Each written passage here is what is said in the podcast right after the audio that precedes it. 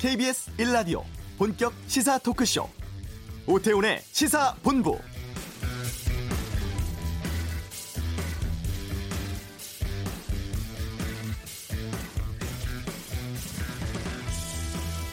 헝가리 유람선 침몰 사고가 난 다뉴브강에서 실종자 시신이 잇따라 발견되면서 사흘 새 우리 희생자 8명의 시신이 수습됐습니다.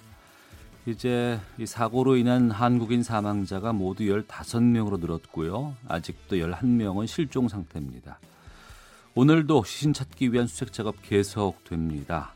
또 침몰한 허블레아니호를 인여하기 위한 대형 크레인이 사고 현장으로 이동하고 있고 이르면은 오늘쯤 크레인이 사고 현장에 도착해서 선박 인양할 계획이었습니다만 여러 걸림돌 때문에 당초 예상보다 인양이 늦어질 수도 있다고 합니다. 잠시 뒤에 인양 전문가 연결해 실종자 수색 또 인양 과정 등에 대해서 말씀 듣도록 하겠고요. 오태훈의 시사본부 오늘 현충일입니다. 앞서 국립현충원에서 추념식도 있었죠. 현충원에는 독립운동가, 순국 선열들이 잠들어 계신데 이곳에 친일 인사가 안장되어 있다고 합니다. 역사학자 통해서 어떻게 처리하는 것이 바람직할지 알아보겠습니다. 전국 현안 두고 펼치던 정치인들의 빅매치 각설하고 국회 파행 상황 또 취임 100일을 맞은 황교안 대표에 대한 다양한 이야기 2부에서 준비하겠습니다. KBS 라디오 오태훈의 시사본부 지금 시작합니다.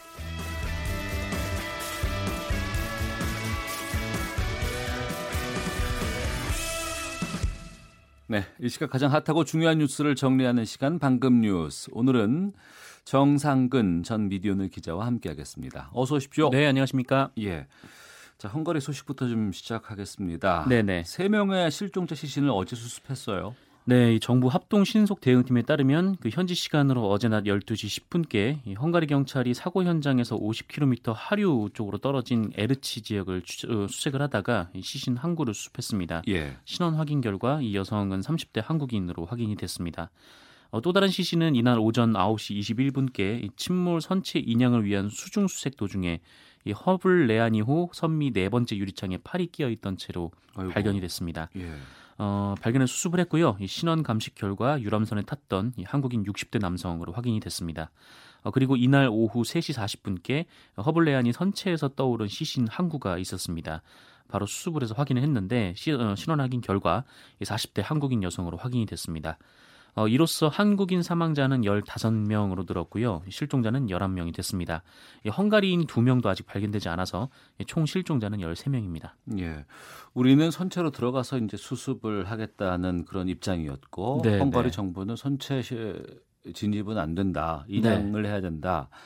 어, 이렇게 좀 약간의 좀 의견 차가 있었습니다만 인양하기로 했는데 인양 작업도 좀 쉽지 않은 상황이라면서요. 네, 이게 유람선을 들어올린 대형 크레인이 필요한데 예. 도착이 늦어질 것으로 보입니다. 이 크레인이 사고 지점인 머르키트 다리 직전에 있는 아르파트라는 다리를 앞두고 멈춰 섰는데 네. 어, 이 다리를 통과를 못 하고 있습니다. 왜냐하면 이 다뉴브강 수위가 높기 때문인데요. 음. 어, 다리에 걸려서 지금 오지 못한다라는 것이죠. 이 크레인 도착이 늦어지면서 이 허블레안이 인양 시점도 지금 불투명한 상황입니다. 이 원래 5일 이 결박 작업을 마치고 우리 시간으로 오늘 밤에서 내일 새벽 인양을 시작해서 이 현지 시간으로 9일까지 마무리한다라는 계획이었는데요. 아직 체인도 채 다 못 감았다라고 합니다. 네. 어, 그 헝가리 당국이 선체 수색 없이 바로 인양 작업에 돌입하기로 했기 때문에 뭐 그렇다면 이제 빨리 배라도 좀 건져내야 할 텐데요. 어, 지금 실종자 가족들의 마음이 뭐 타들어가고 있는 그런 상황입니다. 이 아르파트 다리만 통과를 하면은 이게 30분 안에 크레인이 도착을 할 수가 있는데 이 눈앞에서 지금 오지 못하고 있는 그런 상황인 것이죠. 네. 예, 헝가리 당국은 그 인양 과정에서 유실될 수 있는 실종자를 막기 위해서 그물망을 설치하는 등 이 대책을 세운 상태라고 합니다. 예, 잠시 뒤 이슈에서 좀 전문가 연결해서 말씀을 좀 자세하게 살펴보도록 하겠습니다. 네네. 도널드 트럼프 미국 대통령 조선일보가 제기를 했던 북미 협상 책임자 숙청설에 대해서 불쾌감을 드러냈다고요? 네, 북한의 뭐 숙청설에 대해서 이 미국 대통령이 불쾌한 반응을 보이는 것도 참 이례적인 일이긴 합니다만 어쨌든 이에 대해서 이 기자들의 질문이 나왔고 트럼프 미국 대통령은 숙청설이 사실이 아니다라는 취지로 설명을 했습니다.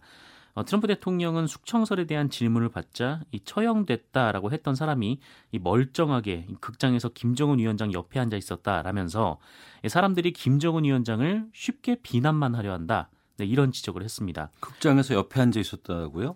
네, 그, 아마 트럼프 대통령이 언급한 사람은 김영철 네, 노동당 부위원장으로 추정이 되는데, 예. 어, 이 조선일보가 처형설을 주장했던 사람은 김혁철, 네, 그렇죠. 네, 대미 특별 대표입니다. 어, 트럼프 대통령은 김영철 부위원장만 언급을 한 건데 예. 일단 이 김영철 부위원장에 대해서는 뭐 우리가 상대하던 신사 중 한 명이다. 뭐 그가 죽었다고 말하지만 그렇지 않다라고 말을 했습니다. 어. 다만 조선일보가 처형됐다라고 주장을 했던 김혁철 대미 특별대표 등 이 외교라인 4명에 대해서는 아는 바가 없다라고 말하긴 했는데요. 예, 한편 이 트럼프 대통령은 김정은 위원장은 합의를 하고 싶어하고 뭐 본인도 합의를 하고 싶다라면서 음. 적절한 시기에 그를 만날 것을 고대한다라고 말해서 3차 북미 정상회담의 가능성도 열어놨습니다. 예. 그리고 시진핑 중국 국가주석이 이달 중에 방한할 예정이다. 이런 보도가 있다고요? 네, 오늘 아침 중앙일보 보도였는데요. 이 시진핑 중국 국가주석이 방한할 예정이라고 합니다. 이 G20 참석을 위해서 일본으로 가기 전에 한국을 들르겠다라는 건데요. 네. 어, 실제로 시진핑 주석의 방한이 이루어지면 박근혜 정부 때인 지난 2014년 7월 이후 5년 만에 국빈 방문이 될 것으로 보입니다. 그러니까 이거는 그 중앙일보 보도에 나온 것이고 청와대에서 확인한 건 아니고요. 아직 확인 소식은 전해지지 않고 있습니다. 알겠습니다. 매출 천억이 넘는 대기업 계열사들의 수익의 상당 부분이 내부 거래를 통해 쌓아 올렸다는 분석이 나왔다고 하는데 어떤 내용이에요? 네, 자산 10조 원 이상의 대기업 집단 소속 계열사 중 100곳 이상이 작년 매출이 1천억이 넘었다라고 하는데요. 이 매출의 절반 이상이 국내 계열사 간 내부 거래로 채웠다. 라고 오늘 금융정보 서비스 기관인 인포맥스가 분석 결과를 발표했습니다. 네. 한마디로 계열사끼리 서로 밀어주기 하면서 매출을 올렸다라는 건데 예를 들어서 이 삼성그룹에서는 이 삼성 SDS와 삼성 엔지니어링, 이 제일기획 등 17곳의 매출이 어, 그 절반 이상을 내부 거래로 채웠습니다. 이 현대차 그룹에서는 13곳이 이 매출 절반 이상을 내부 거래로 채웠고요. 어, 특히 현대모비스는 작년 매출 20조 5,171억 원 중 11조 1,104억 원을 내부 거래로 네, 채웠습니다. 네. SK그룹도 17곳, LG그룹도 10곳이 내부 거래 비중이 높았습니다. 음.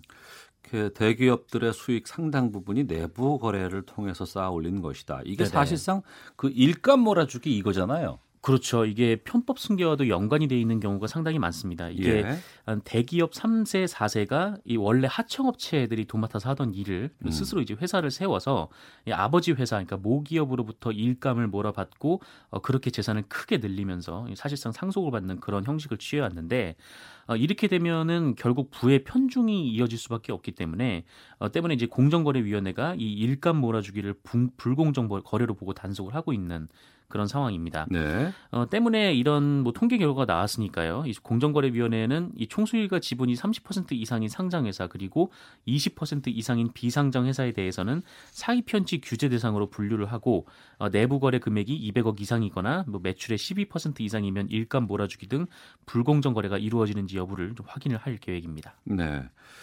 그리고 한국 기독교 총연합회 한기총이라고 부르는데 네네. 여기에 전광훈 대표 회장 지난번에 그 황교안 대표와도 좀 여러 가지 얘기가 좀 있었는데 장관을 시켜주기로 했다. 뭐 이런 어. 얘기도 있었죠. 이번에 또 얘기를 했네요. 문재인 대통령의 하야를 요구해야 한다. 이런 논란이 있었다고요? 네, 한기총의 전광훈 목사의 정치 개입이 도를 넘는 거 아니냐. 뭐 이런 지적이 나오고 있습니다. 한국 기독교 총연합회는 어제 이 전광훈 목사 명의의 시국 선언을 내놨는데요. 네.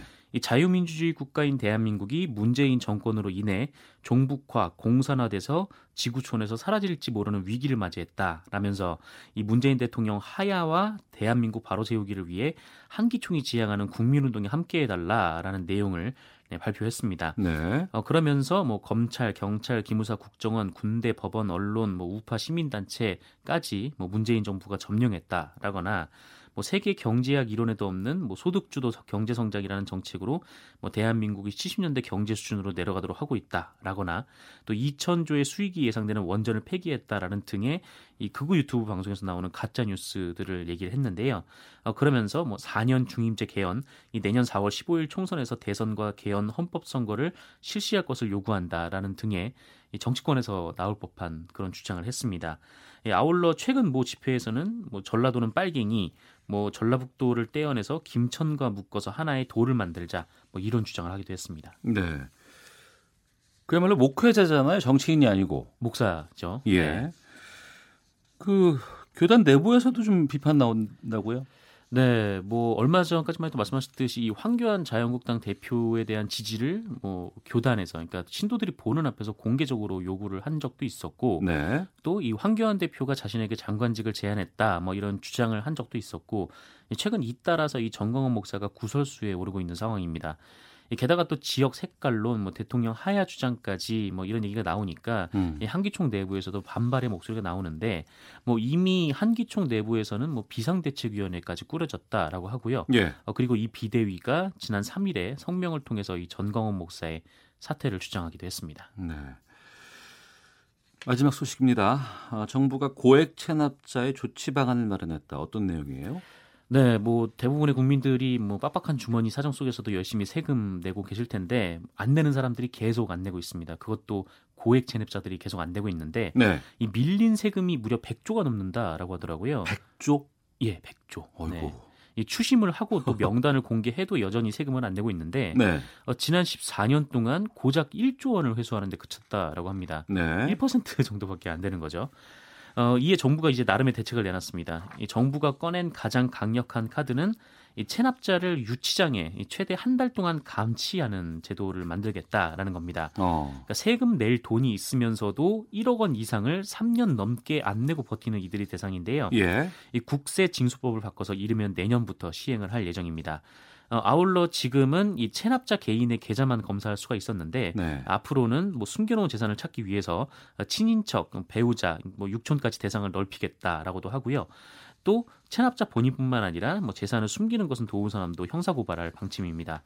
뭐 이와 함께 좀 일상생활에도 지장이 있을 것으로 보이는데 네. 앞으로 고액 체납자는 무조건 출국 금지가 되고요. 음. 이 자동차세를 10번 이상 내지 않았을 때는 이 지자체가 경찰서에 운전면허 정지를 요청할 수도 있게 됩니다. 네. 지금까지 그걸 안 해왔다는 거 아니에요? 그게 더 놀랍죠, 사실. 이렇게 거액을 체납했는데. 네. 알겠습니다. 자, 방금 뉴스 오늘은 정상근 전 미디어널 기자와 함께했습니다. 내일 와치독에서 뵐게요. 네, 내일 뵙겠습니다. 네, 고맙습니다. 자, 이어서 이 시각 교통 상황 살펴보겠습니다. 교통정보센터의 김민희 리포터입니다. 네, 현충일인 만큼 추념식이 있었던 국립 서울 현충원 주변이 많이 혼잡합니다. 특히 현충로가 현충원 방면으로 흑성역 이전부터 정체 심합니다. 현충일이자 징검다리 연휴의 첫날인 만큼 고속도로 정체는 아침 일찍부터 길게 이어지고 있는데요. 지방으로 향하는 정체는 전 시간 절정을 보이면서 서서히 풀려가고 있습니다. 경부고속도로 부산 쪽 정체 역시 전 시간보다 조금 줄면서 모두 31km 구간에서 길어져 있습니다. 한 한남부터 서초 사이를 시작으로 신갈분기점에서 수원 사이와 이후로는 망양 휴게소에서 천안 휴게소 부근, 다시 비룡분기점 일대로 정체 심하고요. 이후 영남권에서는 경주 나들목 부근으로 속도 줄여 지납니다. 그 밖에 남해고속도로 순천 쪽으로 사천터널 부근 사고는 처리 작업이 마무리됐지만 축동에서 곤양 사이로 정체 남아 있습니다. KBS 교통정보센터였습니다.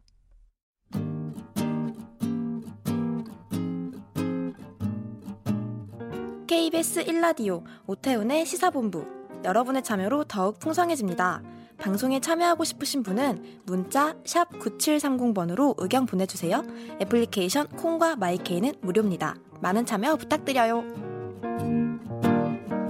네, 헝가리 유람선 침몰 사고 선체 인양 일정이 구체적으로 언급되고 있는 상황입니다. 초에는 우리 정부 헝가리 당국이 오늘부터 인양을 시도할 것이다라고 얘기가 나오고 있었는데 여러 가지 걸림돌도 지금 발생을 하고 있다고 하죠. 인양 과정에서 좀 주의할 점들 또 향후 인양 일정 관련해서 좀 말씀을 나누겠습니다. 목포 해양대 항해학부의 임남균 교수 연결하겠습니다. 교수님 안녕하십니까? 안녕하세요. 예. 뉴스상으로는 오늘 오후부터 시도 예정이라고는 하는데 아직 크레인이 도착 안 됐다고 하더라고요. 예, 예. 전반적인 정보들 들어보셨을 때 인양 언제쯤부터 가능할 것으로 판단하십니까? 예, 뭐 원래는 오늘 이제 크레인이 도착해서 네. 도착하자마자 이제 연결해 가지고 오후부터는 작업을 개시하겠다라는 계획이었는데 말씀하신 대로 이제 크레인이 지금 다리를 통과를 못 하고 있는 상황인 것 같습니다. 네. 그러다 보니까 지금 크레인이 다리를 통과하려면 이제 크레인 높이가 있을 거 아니겠어요? 예. 그게 이제 지나치려고 하다 보니까 지금 다리가 또 아치형이라 그래요. 아치형이면 이제 정중앙을 지나가지 않으면 어. 약간만 이제 중앙에서 벗어나면 네.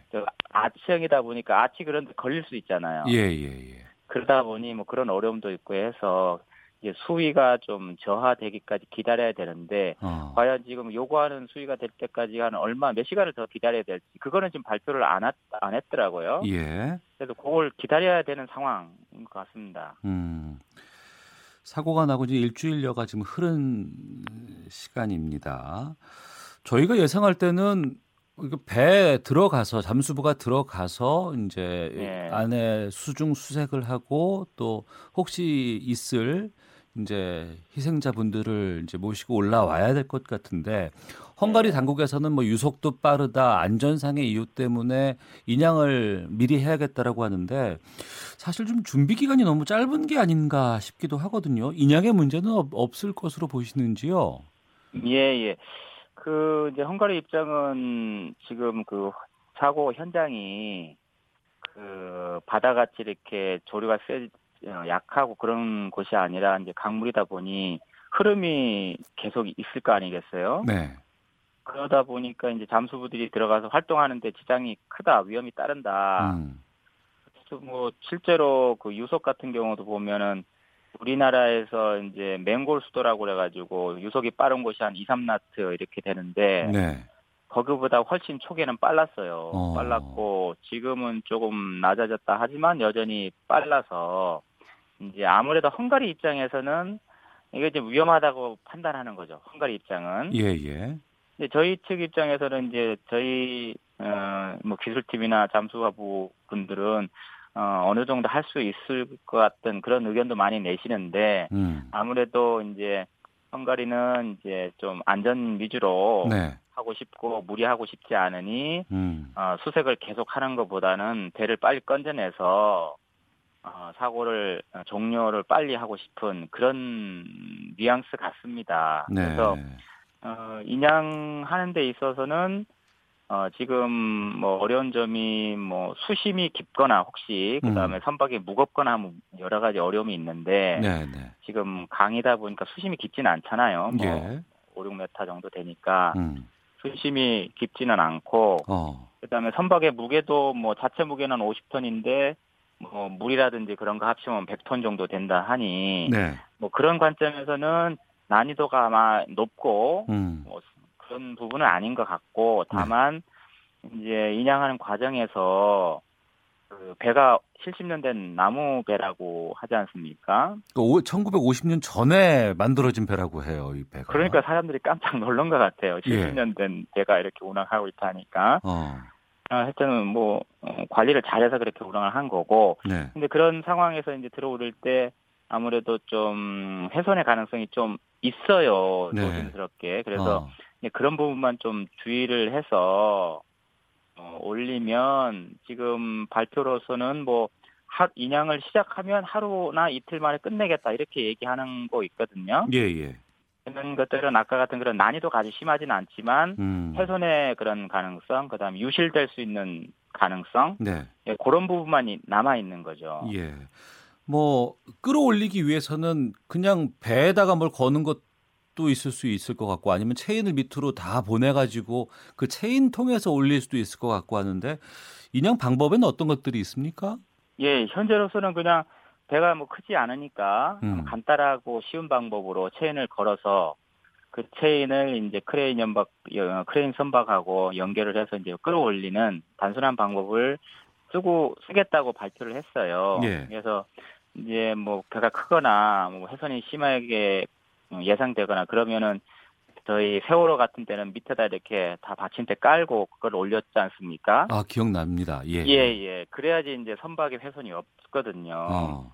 근데 이제 요번 같은 경우는 뭐 그렇게까지는 할 하지 않는 걸로 이렇게 예상되고 그냥 음. 간단한 방법을 써서 올리되 자기들도 이제 크레 어, 헝가리 측에서도 좀 훼손의 가능성이 있을 수 있으니 최대한 훼손 안 되도록 노력하겠다 네. 이렇게 말을 하는 거 봐서는 자기들도 그런 부분을 좀 신경 쓰고 있는 걸로 보여집니다. 예.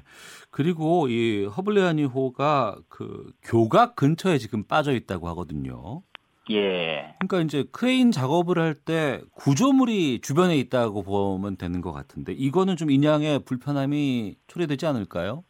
예, 당연히 그 이제 인양을 하기 위해서는 어 그 인양 올릴 수 있는 크레인이 크레인의 안전 확보도 대단히 중요하죠. 왜냐하면 올리다가 크레인이 떠밀려 가거나 그러면 같이 떠밀려 가는 거잖아요. 예, 예. 그러니까 이제 크레인의 안전을 확보할 수 있는 공간이 있어야 되니까 음. 지금 교각하고 배 사이는 아무래도 여러 측면에서 힘들 힘들어서 이제 배 밑에 쪽으로 와서 좀 공간이 있는 곳에다가 크레인을 고정시킬 수 있는 장비, 앵카라고 하는 것들을 이제 이렇게 박을 건데 네. 그런 부분을 확보할 수 있는 차원에서 고각하고 약 어, 다리하고 떨어진 곳 음, 거기서 이렇게 한다고 발표를 어, 했어요. 예. 그런 걸 봐서는 그런 점을 고려 다 해서 어. 어, 사전에 이제 계획을 잘 세운 걸로 보여집니다. 예. 어, 지금 뭐 사흘 동안에 꽤 많은 희생자분들의 시신이 수습되고 있습니다. 뭐 네. 멀리는 100km 떨어져서도 발견되기도 하고 또 최근에 보면은 선체에서 이제 바로 수습이 되는 분들도 계시다고 해요. 네. 걱정은 시- 인양하는 과정에서 이제 배를 물속에 있는 배를 들어 올리다 보면 이제 물이 빠지게 될 것 같고 그렇죠. 이 상황에서 시신이 훼손된다거나 유실될 수도 있지 않을까 걱정이 됩니다. 이런 걸 좀 이런 유실 가능성을 줄일 수 있는 특별한 방법 같은 것들도 좀 있죠. 예, 안 그래도 그 점 때문에 이제 저희 정부에서도 계속 우리 정부가? 유실 예, 방지책을 많이 이야기한 걸로 전해지고 있는 것 같아요. 음. 이제 이제 뭐 인형을 하다 보면 이제 어, 드는 순간 또 들어 올리다 보면 주위에 이제 흐름이 변하겠죠, 당연히. 아. 예, 예. 야. 물 흐름이 이제 새롭게 생기는 거죠. 예. 그러다 보니까 뭐 주위에 이렇게 어 뭐 정체돼 있거나 어디에 걸려 있거나 그런 것들이 음. 새로운 흐름 때문에 이제 당연히 내려갈 수 있는 가능성이 높아지겠죠. 음. 이제 그런 부분하고 이제 배에 있는 개구부 이제 여러 가지 이제 뭐 출구라든지 창문이라든지 개구부를 통해서도 당연히 유실이 될 가능성이 높은데 네. 지금으로서는 이제 개구부를 다 폐쇄해야 되는 게 원칙이고요. 근데 그걸 어. 한다고 얘기는 또 하더라고요. 예, 예. 그래서 그게 꼼꼼하게 다 막아야 되고 그럼에도 불구하고 아까 같은 그런 문제 때문에 유실이 된다면 어. 그 유실되는 걸 발견을 하거나 유실 멀리 못 가도록 해야 되니까 예. 뭐 펜스나 유실망을 친다든가 그렇게 해야 되는데 지금은 뭐 보트가 뒤쪽에 여러 개 대기하면서 그 유실되는 것을 뭐 시- 눈으로 이렇게 관측을 해서 음. 막으려는 대책을 세운 걸로 보여져요. 아. 그러면 열려 있는 창문이라든가 출입문이라든가 이런 것들을 다 막고 올리는 것이 바람직한데 네. 어, 지금은 또 유속도 빠르다고 하고 해서 그 작업을 하면서 이후에 인양하기는 쉽지 않다 이렇게 보시네요. 그렇죠. 그러니까 그 헝가리 측은 아무래도 그 선내 막 들어가서 하는 작업은 원칙적으로 한국 측하고 합의를 해서 안 하기로 했거든요. 예, 예. 그러니까 이제 선 외에서 이제 큰 유실 가능성 있는 큰 개구부만 이렇게 음. 어느 정도 어 이렇게 막았다 이렇게 얘기를 하는 걸로 봐서는 네. 이제 뭐 그저 그런 정도의 대책은 한 것 같고 그다음에 펜스나 유실망을 막 철저하게 이렇게 쳤다거나 그렇게는 보도가 안 되고 있는 걸로 봐서는 네. 그냥 보트에서 대기하고 있다가 음. 유실되는 걸 눈으로 시야로 아, 파악하겠다라는 대책인 것 같아요. 네. 바다가 아닌 강이라는 특수성 때문에 아마 그렇게 하지 않을까 싶은 생각도 드는데 예, 예. 자, 유람선 침몰 사고와 또 유람선 인양과 관련해서 목포해양대 임남균 교수와 함께 말씀 나누고 있습니다. 그 유람선 침몰에 대한 영상들이 몇 개가 나왔습니다. 예, 많이 나왔죠. 이걸 보면은 그 크루즈 선박과 부딪히고 나서 바로 그냥 침몰이 되던데 예. 이렇게 급작스럽게 침몰이 가능합니까 배가? 굉장히 그 부분이 다들 처음에 의아해했어요. 근데 다행히 충돌 장면이 많이 잡힌 CCTV가 지금 공개가 됐잖아요. 예. 그걸 유심히 보면 이제 그 뒤에 따라오던 크루즈 배가 아무래도 크잖아요. 크고 높고. 예. 선수가 앞으로 삐쭉 나와 있어요. 앞으로 돌출된 상황인데 그 돌출된 상황 선수가 그 우리 침몰당한 유람선의 위쪽을 눌러버린 거죠. 밀어버렸어요. 아. 밀어버리니까 걔가 이제 기우뚱하고 경사가 생겼고 예. 그리고 계속 미니까 이제 크루즈 입장에서는 아무것도 모르고 계속 간 거죠. 예, 예. 무게가 지금 차이가 엄청 나는데 어.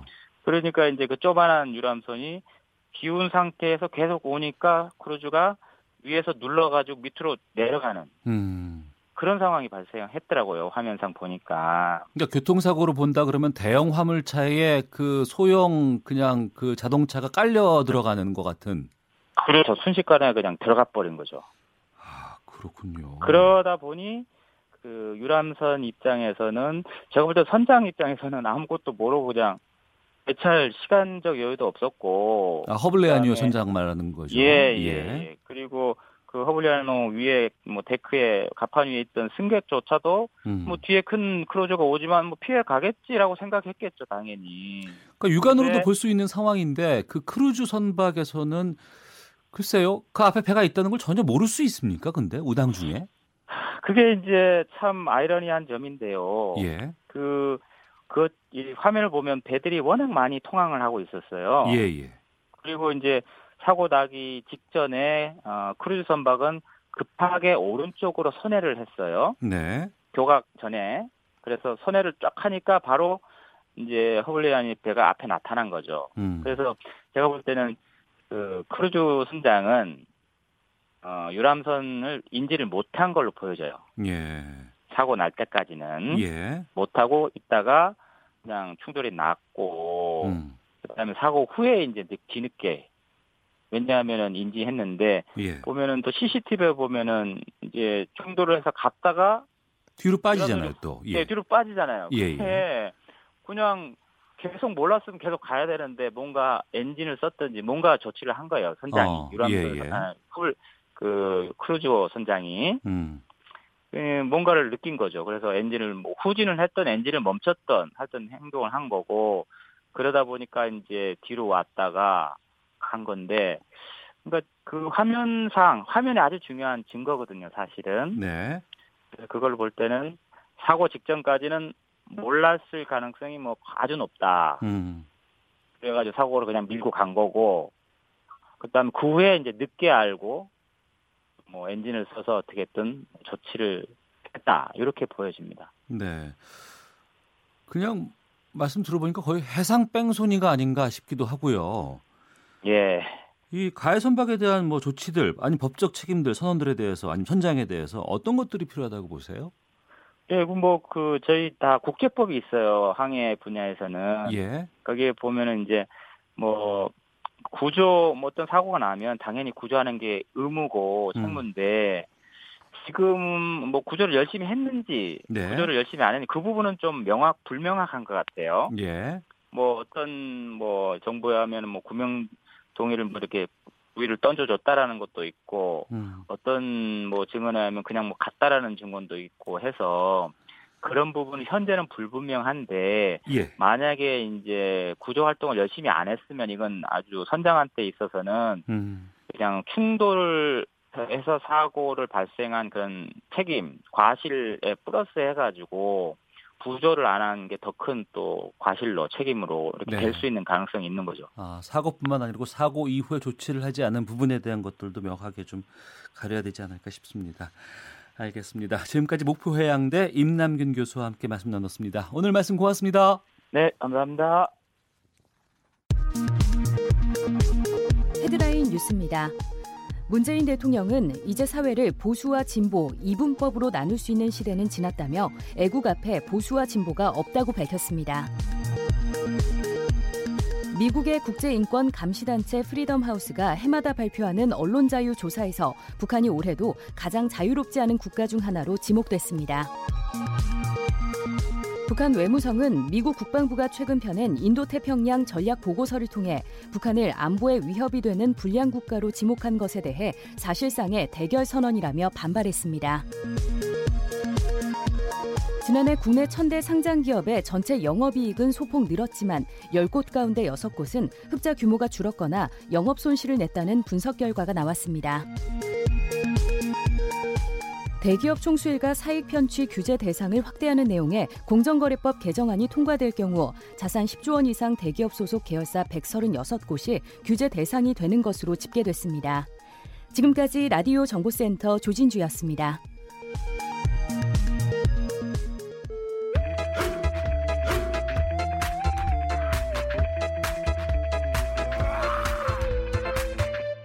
오태우래 시사 본부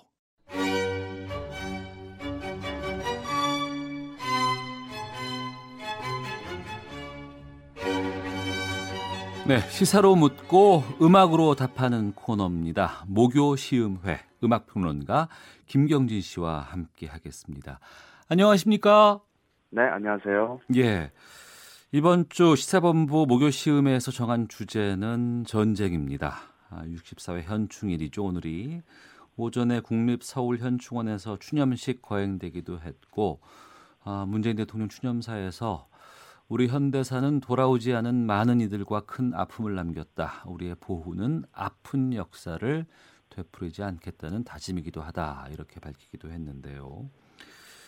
사실 그 많은 가수들이 전쟁에 반대하는 뭐 반전 음악 같은 거 발표하고 이런 운동들 하는 경우가 꽤 있지 않았었습니까? 네, 그렇죠. 특히 그 60년대 그 히피즘이 이제 전 세계를 뒤덮고 있던 무렵 어, 세계적인 관심사가 이제 베트남 전쟁이던 시절이죠. 그때 등장했던 수많은 가수들 또 그룹들이 전쟁에 반대하는 목소리를 음악을 통해서 음. 펼쳐 보였습니다. 가장 대표적인 경우가 그 몇 년 전에 노벨 문학상 수상했던 밥 딜런을 꼽을 수 있고 예. 그래서 밥 딜런으로 대표됐던 그 현대 모던 포크의 그 대표했던 그 아티스트들 뭐 존 바에즈라든지 어. 피트 시거, 우디 거스리 이런 포크 싱어들이 주로 이제 반전의 메시지를 네. 담아서 음악을 발표한 경우가 많이 있습니다. 그 외에도 뭐 우리에게도 굉장히 잘 알려진 존 레논이라는 어 인물도 Imagine이라는 이 유명한 노래를 통해서 평화를 이야기했고 예. 이 코너에서도 한번 소개해 드렸었죠. 마빈 게이는 그 베트남전에 참전한 용사의 입장에서 어, 이 현대 사회의 부조리를 노래한 What's Going On이라는 작품으로 또 많은 이들의 심금을 울리기도 했습니다. 그 외에도 뭐 마이클 잭슨도 그뭐 예, 힐더 월드라든지 어. 또 We Are Here to Change the World 이런 노래를 통해서 반전의 메시지를 전달했었고 뭐 U2, 폴 맥카트니 굉장히 다양한 뮤지션들이 어, 전쟁에 반대하는 그런 노래를 보인 적이 있습니다. 그러니까 전쟁에 반대하는 음악, 노래 이것은 곧 평화를 의미하고 평화를 바라는 그런 노래 아닐까요? 그렇죠. 네. 어, 자 오늘 현충일입니다. 오늘 목요 시음의 첫 곡은 어떤 곡을 들어볼까 싶은데 어떤 곡 꼽아 주셨습니까? 네, 오늘 첫 곡은 다이어 스트레이츠라는 영국 밴드의 노래입니다. 1985년에 발표했던 Brothers in Arms라는 앨범이 있어요. 예. 이 앨범 제목부터 Brothers in Arms, 전우들, 예, 음. 이라는 제목을 지니고 있는데 굉장히 그 많은 사랑을 받았던 앨범이죠. 뭐 Money for Nothing이라든지 Why Worry 뭐 이런 여러 곡들이 사랑을 받았었는데 이 예. 타이틀곡 Brothers in Arms라는 곡은 그 이 리더인 마크 노플러가 이제 작곡한 작품인데 그 무려 80년대 그 초반에 굉장히 그 관심을 불러일으켰던 영국과 아르헨티나의 간의 전쟁이 있었어요. 그 포클랜드 전쟁. 그렇죠. 예. 포클랜드 제도의 영유권을 둘러싼 이 전쟁. 예. 이 전쟁도 많은 뮤지션들에게 영감을 줬습니다. 이 노래도 그 중 하나인데, 어. 어, 그 전쟁터에서 죽어가는 이 한 병사가 주인공입니다. 그래서 어, 전우들에 둘러싸여서 이제 죽어가는 병사의 이야기를 어, 노래로 표현을 했는데 이 전쟁의 그 어리석음과 무용함에 대해서 어, 이 서글픈 노래를 통해서 펼쳐 보이고 있죠. 네. 그러면 꼽아주신 다이어 스트레이시의 어, Brothers in Arms 잠깐 듣고 계속해서 말씀 이어가도록 하겠습니다.